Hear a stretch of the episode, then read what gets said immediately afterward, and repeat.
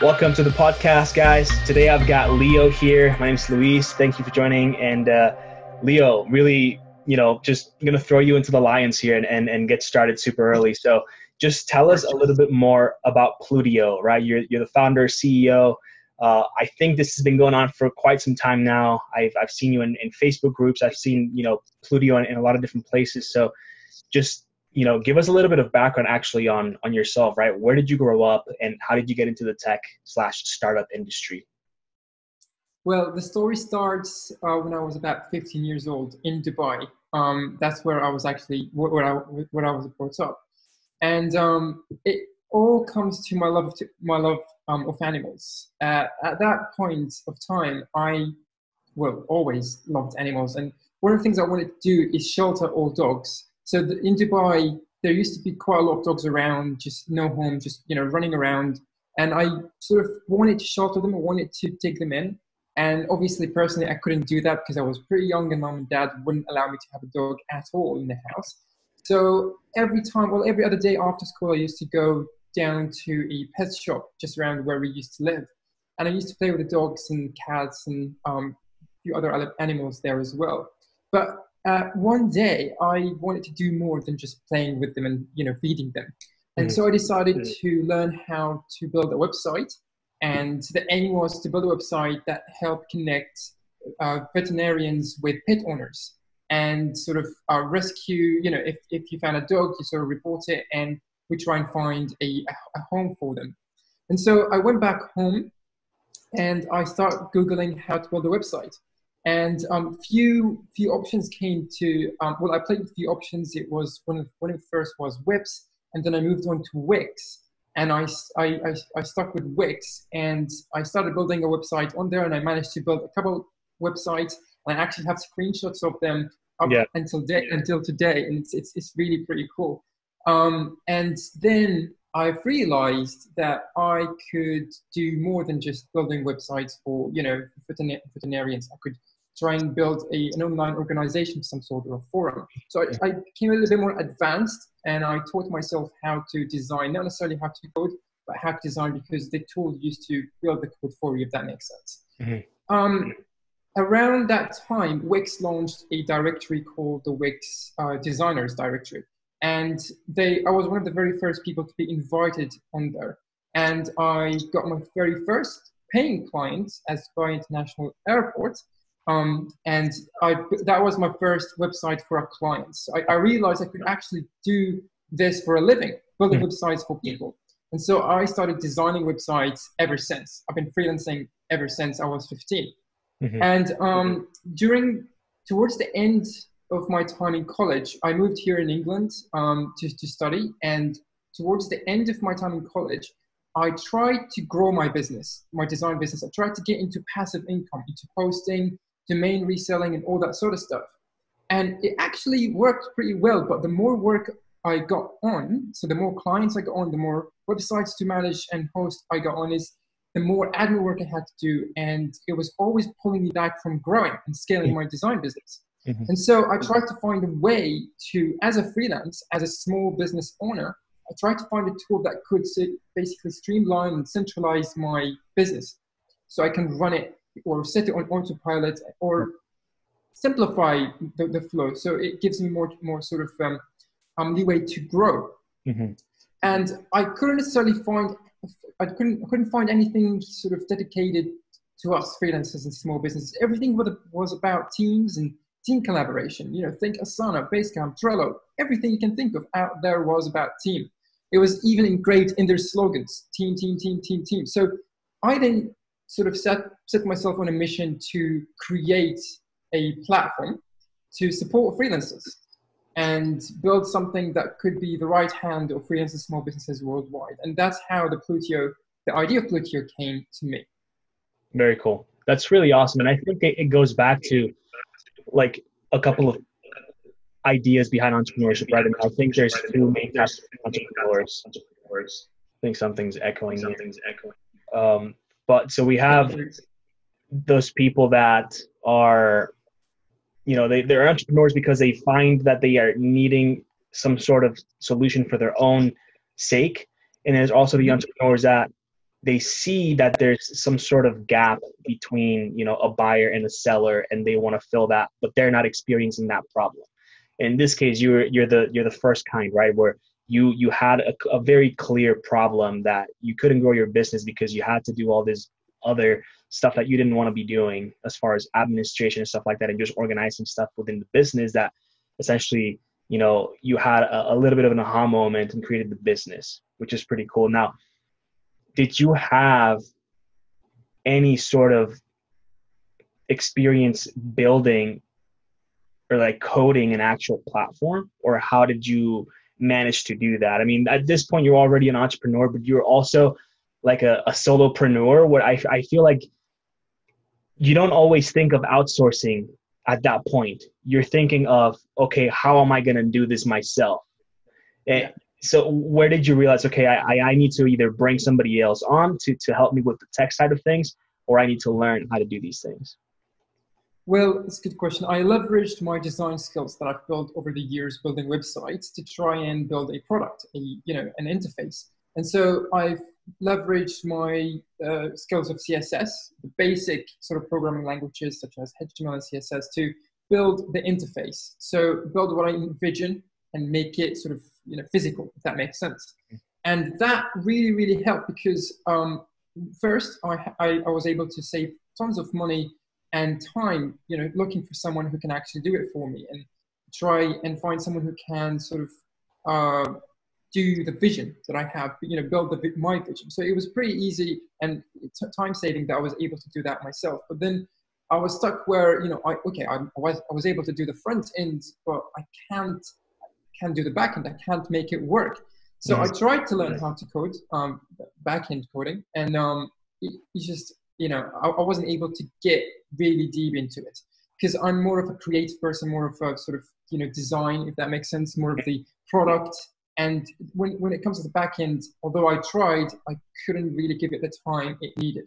And if I was going to do it all my, by myself, it wouldn't, it would have taken me quite a long time to do. Mm-hmm. So I've managed to hire someone to, to get someone else on board who could actually sort of complement my skills and do that part um, of development. But where did you find that person? Well, it's actually a long story because the first agency I found, um, I funded, uh, I funded them uh, through my savings, and they didn't deliver anything for seven months. So I had to go to court, and it was a whole ro- uh, roller coaster process, and nothing got done for under for just under a year. And then I had to start again and find someone else, um, which they really sort of got the, the, the basic M V P done in a, in a very short period of time, which was fantastic.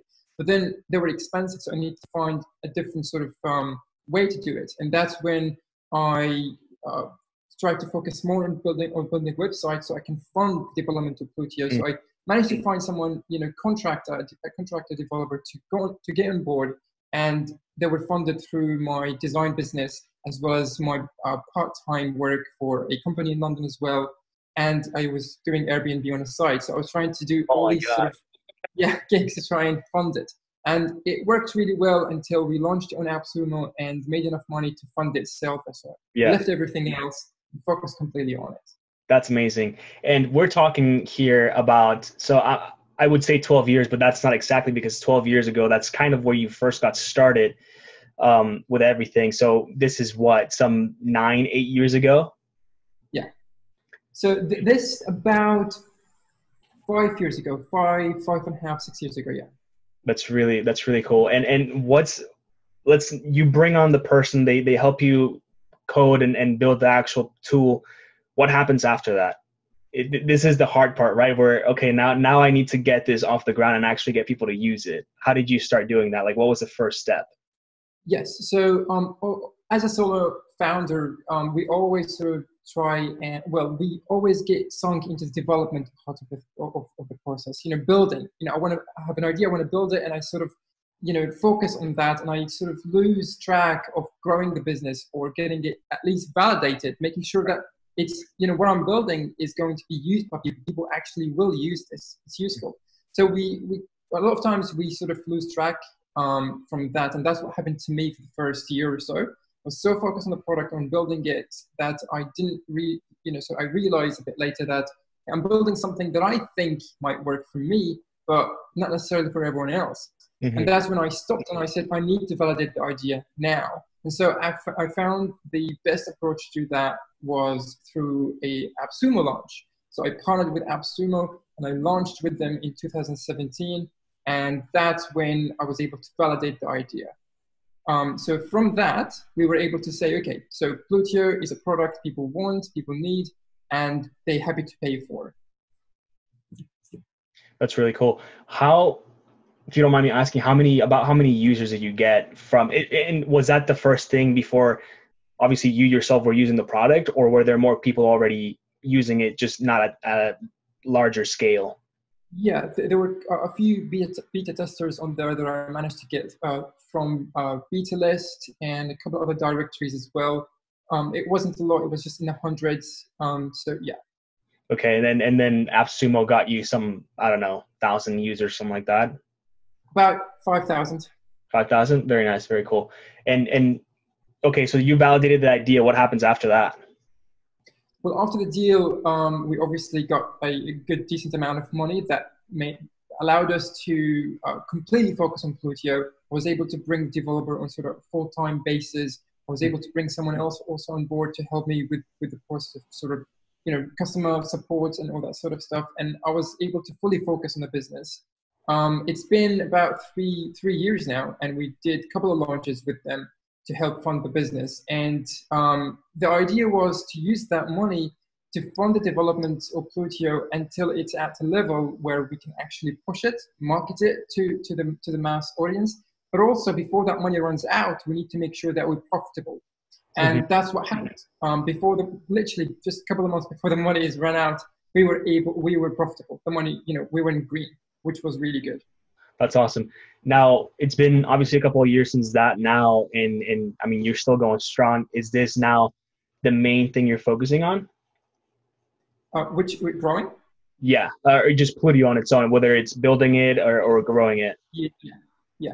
Um, we're actually just about to complete. Uh, so Plutio is a very ambitious project that we had to sort of s- split into different phases. And we're just about to complete the very first phase. That's three years later. The very okay. first, first phase is about to be complete. Yeah, so so I guess we should have done this before, a little earlier, but since we're talking about, you know, the, the product itself right now, and, and now we have got phases, right? I, I, I, like I said, I've heard about the product. I've seen it before. I've looked at some of the, I mean, so many different features that are on there. Um, And it's just amazing how many you've been able to put in there. But it's really, it's it's everything that a freelancer would need, right? You have invoicing, you have team management for when they start bringing on more team members. You got time tracking and stuff like that. When do you stop building more products within, right? More features. Yeah, well, see, the idea behind Plutio is not only to give you a set of tools that you need to manage a business. Um, and it's not only about managing a business, it's about finding new clients, running the business, and growing the business. There's different aspects to, you know, to, to, to, to growing a business. And so um, we had split in different phases. And this very, fir- very first phase is about the tool itself. It's about providing you with the toolkit. And that is project management, task management, time tracking, invoicing, proposals, contracts, marketing, and so on.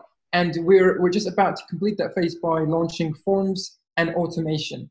By then, we will have a set of tools that you actually need to start your business and to run your business. And now phase two is, is introducing artificial intelligence and a built-in ecosystem to help you not only fuel, fuel your business by communicate, uh, connecting with other freelancers around the world using Plutio as well, but also to help you sort of set your business on autopilot and teach you the other aspects of running a business without having to, without being overwhelmed. So for instance, if you want to, let's say you're just starting a new design business, and to learn how to do the finance part of it, how to do the project management part of it, how to do the sales part of it is extremely overwhelming. So what we do instead is, as you using Plutio, as you're doing things and doing actions, Plutio will start sort of recognizing how you do them and how other people do them and find the best way to do it and teach you. Okay, how about adding a one percent late fee to your invoices since your invoices are late? See if that works for you. And so on. So you will li- you will learn how to do all the different sort of aspects of running a business bit by bit. So hopefully, on the long on the long run, you will also it will also be an educational uh, sort right. of tool. Very cool. So it, it sounds like I mean you in, in the grand scheme of things, Plutio is really just getting started, right? Like you just finished phase one, and there's a lot more to come, which is awesome because you've got, I mean, uh, I think Forbes named you number one or top, I don't know if it was number one, but one of the top apps for freelancers, which is pretty cool already, um, and that sort of thing. But what's like so far, right? It, obviously, it's been an entire journey. You've you've done a lot. You've the the amount of work I think that you've put into like just fund it, not even just build it, right? But but fund the product has been a lot. What's been the hardest thing about it, though? Uh, the hardest thing for me was uh, knowing when to stop making it perfect, when it doesn't it doesn't need to be at that stage. Mm-hmm. You know, I'm a pixel perfect freak, and I had I redesigned certain elements a million times to make sure they actually you know, they they work perfectly everywhere and they look really good. So if I didn't do that, I still would have had a good product, um, but it would have taken me less time to develop. But um, yeah, that was one of the hardest things, is because I'm a designer and I had to do all the different all the different sort of parts of the business, and it was very hard to know when to stop. What's your favorite thing about the entire journey? Being able to serve people, mm-hmm. to be honest, to, to, to have built something that people find beneficial, people use on a daily basis and rely on. Mm-hmm. That makes me feel amazing. That's, that's yeah. just a great feeling I can't explain, yeah.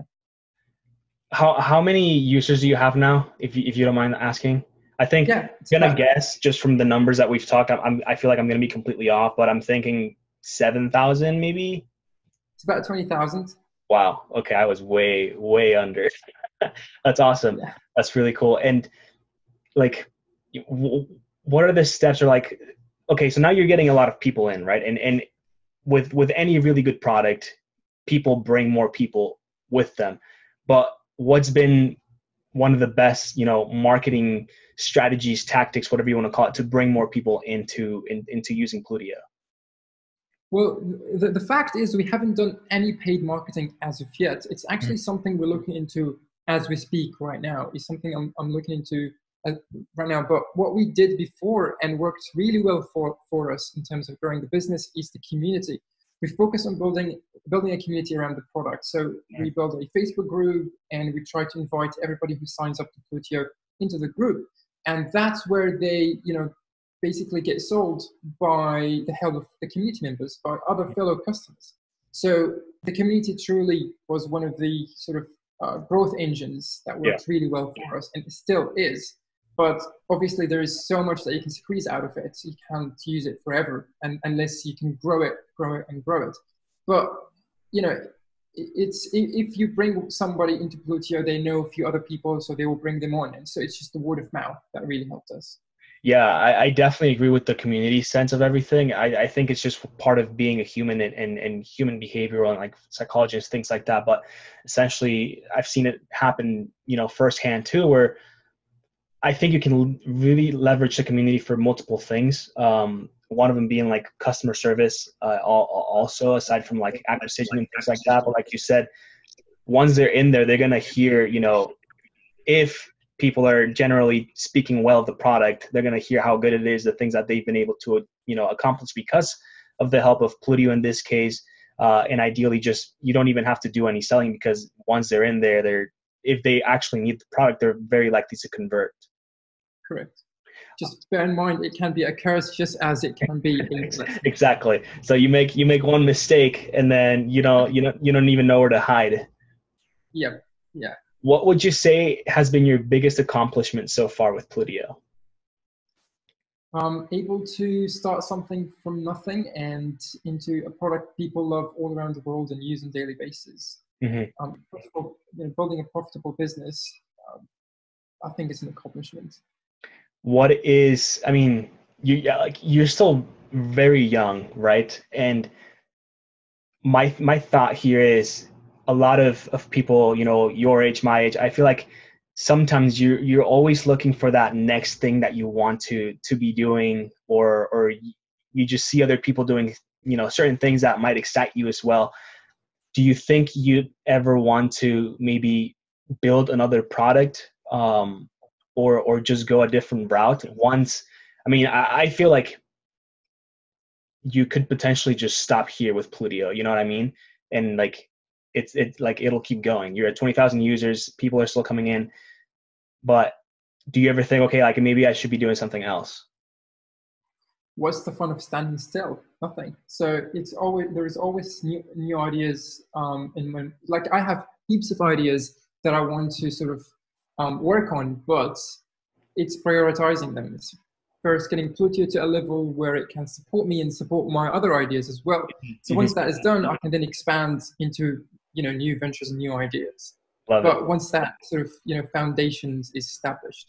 Yeah, I one hundred percent agree. Now, with with speaking of, you know, Plutio being able to sustain itself, yourself, and and obviously the customers most importantly, but also team members. Do you have like how how big is your team now, and uh, what what are their, their their key roles? Like the I guess the core team. Yeah, we're we're four in total, completely remote. Lead developer, senior developer, and uh, customer service, and me. Very cool. Very cool. And uh, what is your favorite part about it? What, like, what is your favorite part about leading a team? Um, just being able to uh, create something together, and it's it's the fact that everyone works at Plutio is actually passionate about, you know, what they're working on, and it, you can see that in in the results that, you know, and in the way they work. And I think that's my favorite thing, having someone else or a group of people who share that passion and share that sort of mission and vision with you. And I think that's one of the favorite things yeah. of working with the team. And how, how long have you guys been working together?